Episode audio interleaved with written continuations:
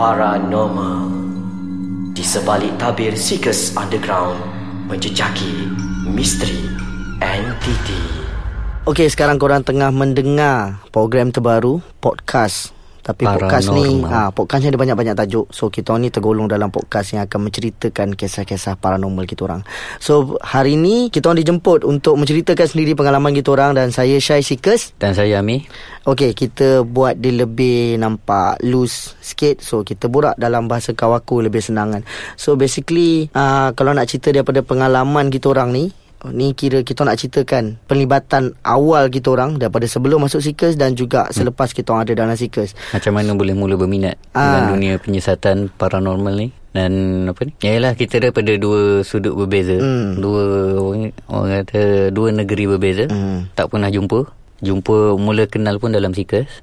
So Antara pengalaman-pengalaman. So, macam Amir cakap tadi lah, sebenarnya kita ni uh, daripada two different world, two different uh, kerja different semua Ah, lain kerja tak pun. pernah kenal pun yang kita orang ditemukan dalam Seekers sendiri.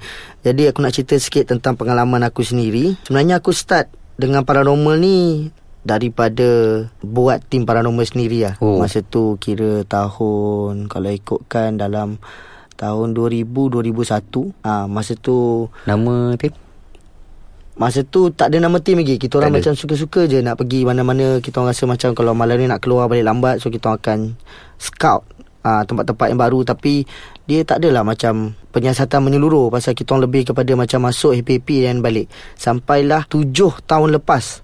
Ni kira zaman remaja lah ni? Ah zaman remaja lah. Sekarang dah tak remaja sangat kan.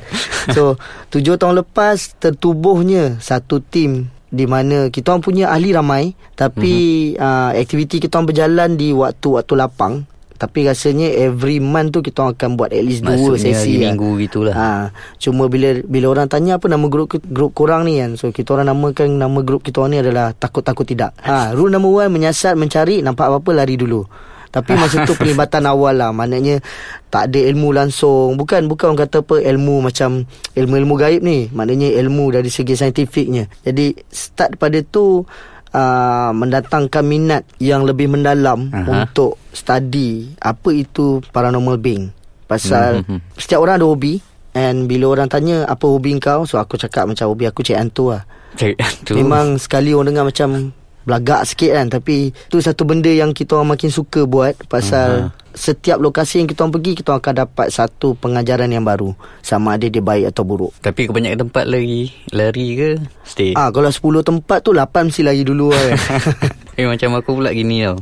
Dia bermula masa kecil. Kau pun tahu kan cerita-cerita tu Yang kecil yang aku nampak apa semua tu. Tapi sebab nampak tu Aku nak tahu lebih lebih banyak lagi Pasal paranormal ni. Apa tu Dia cerita bermula. Sampailah alam remaja aku Masuk okay. sekolah menengah.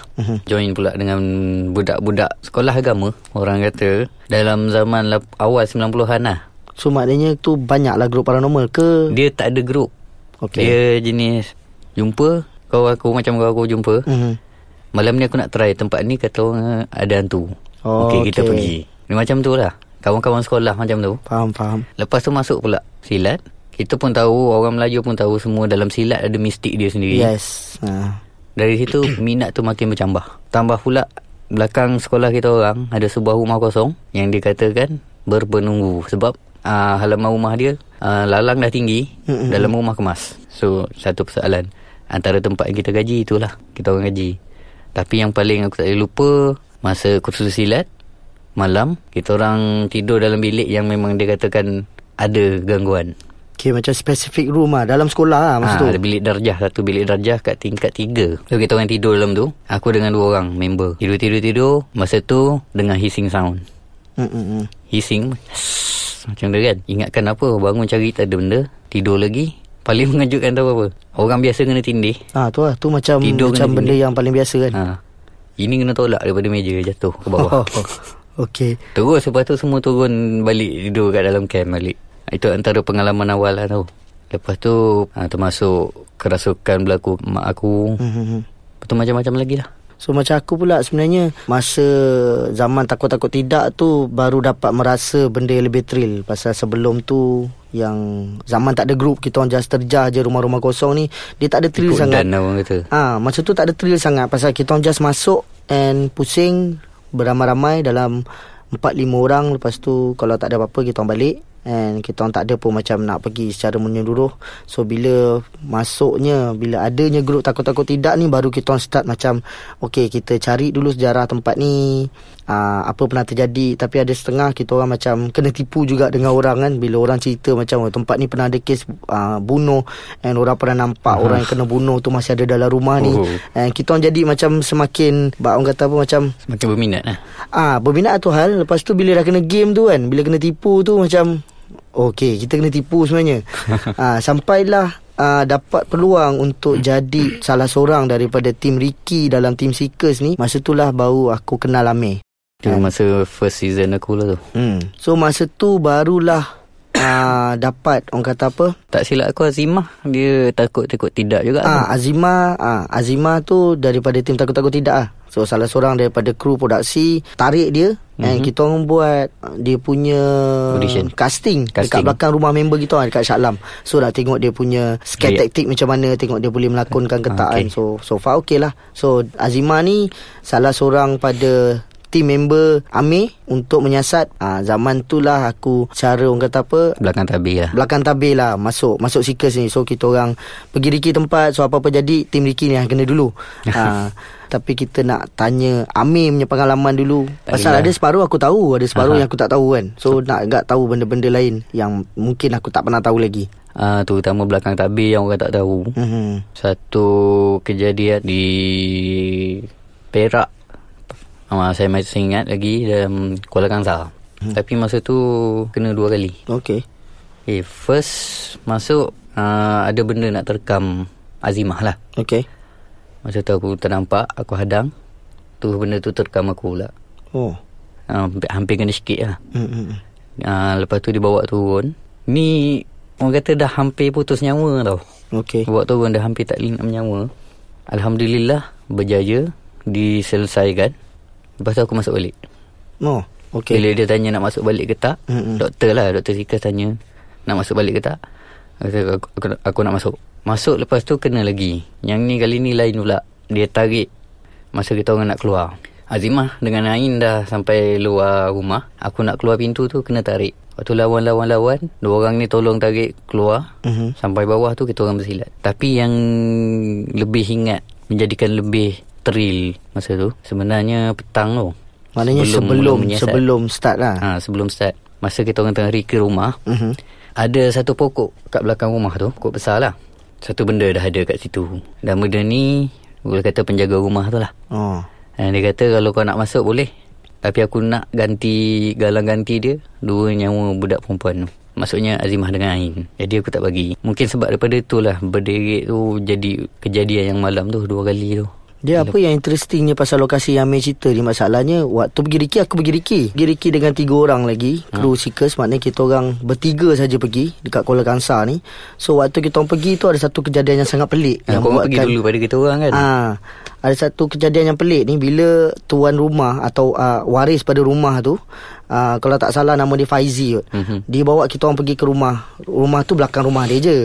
And so bila kita masuk aku ni pula jenis orang ada OCD kan so aku akan hafal every point setiap jalan yang aku masuk tu aku dah tahu okay kat sini ada apa kat sini ada apa uh-huh. so benda yang paling aku tak boleh lupa adalah bila aku masuk aku adalah orang kedua masuk uh-huh. lepas tu bila masuk tu memang kita terus ke dapur pasal dia kata ada kejadian-kejadian pelik kat dapur ni selalunya uh, ada macam bak ketong Johor ada robok dia uh. simpan pegang mangkuk apa semua uh-huh. and dia oh, certain okay. aku baru teringat ada uh. dua balang uh. belaga tu kan uh. dalam tu ada kemenyan yes okay. uh. So benda yang pelik bila kita orang masuk and buka robok tu ada dua balang. So kita pun macam Okay inilah balang yang selalu berbunyi-bunyi tu. So kita pun macam dah start bulu bulu roma dah meremang apa semua kan. And then kita try ambil feel lagi. Lepas tu kita nak naik ke tingkat atas. Dia macam ada satu tingkat lagi. Kecil je ruang dia. Baik kita tak boleh naik atas tu Pasal tangga dia dah reput. Ah, okay. So aku sempat ambil gambar aje. And waktu kita nak turun tu Selepas kita dengar satu bunyi dentuman dekat bawah rumah yang buatkan kita orang terberhenti kejap and kita orang terus macam okey rasanya kita kena keluar daripada rumah ni pasal rasa semacam tu dah makin kuat Maknanya dia macam memang tak suka lah kita masuk dalam ni. Memang dia kata macam sekarang ni kau boleh keluar sebelum jadi apa-apa. And benda yang paling best yang buatkan kita orang terdiam sekejap dekat luar rumah. Bila nak keluar, aku perasan dengan mata kepala aku sendiri. Lepas tu aku sempat snap satu gambar. Balang yang ada kat dalam robok tadi tu ada dekat tepi pintu rumah nak keluar. Pak. So kita orang terus macam apa hal ni macam ni kan? But aku dapat snap tiga. Mm-hmm. Dalam tiga snap tu Dua snap ada gambar balang tu Satu mm-hmm. snap tak ada gambar balang mm-hmm. Tapi ada satu jelmaan lembaga putih Yang macam asap saja. Jelas tak? Dia nampak macam di para Kalau macam uh, Badan manusia ni Kita nampak bahagian peha dan ke bawah Peha ke bawah saja. Ha. So Yang buatkan kita orang terus lagi menggelabah tu Kita orang keluar je pada rumah tu Tiba-tiba Macam ada satu Gibut datang Tapi Dekat kawasan rumah tu saja. Oh, okey. okey. Ah, so terus macam bila kita nak jalan balik ke rumah si Faizi ni, orang tua dia keluar, orang tua dia kata sekarang ni tinggalkan rumah tu dulu pasal ada sesuatu dah bagi orang tua dia sign. Maknanya dia macam okey. tak suka sangat kita orang masuk. Kan? Bagi petanda lah. Ah, so memang kita orang terus tak ada fikir banyak, kita orang terus cakap macam okay, this is it. Ini adalah lokasi untuk seekers. Itu yang kau buat korang lock lokasi tu. Ah, Alright. pasal story dia agak kuat lah. Lepas tu kita orang dapat bukti yang sangat best. Kalau nak cerita lagi, panjang sebenarnya. Tapi kita bagi dia sikit, sikit, sikit, sikit, sikit. So untuk first segment ni kita nak ceritakan dulu. Itulah antara pelibatan awal dan Itulah antara dia. pengalaman-pengalaman yang kita orang susah nak lupakan. Macam mana kita orang boleh join Seekers ni. Jadi kita insyaAllah kalau ada masa akan datang kita akan cerita lagi dengan lebih lanjut tentang pengalaman-pengalaman kita orang lokasi-lokasi yang kita orang takkan lupakan kalau ikutkan banyak Terutama kita orang nak kongsi ni pengalaman belakang tabir yang kebanyakan orang tak tahu. Yang tak Ah. keluar TV. Yang Ah, ada setengahnya yang kita orang sendiri pun fikir macam tak sepatutnya jadi macam tu tapi itulah antara Itulah pengalaman-pengalaman kita orang yang tak dikeluarkan dalam TV ataupun tak dikeluarkan sendiri dalam tonton. dan secara tak langsung pengalaman-pengalaman itulah yang buat kita lagi nak Yes. ke, ke dalam penyiasatan paranormal ni. Mungkin selepas ni kita akan ceritakan pula dari segi terms untuk bagi peminat-peminat tegar dunia paranormal ni faham apa itu terms-terms dalam dunia paranormal.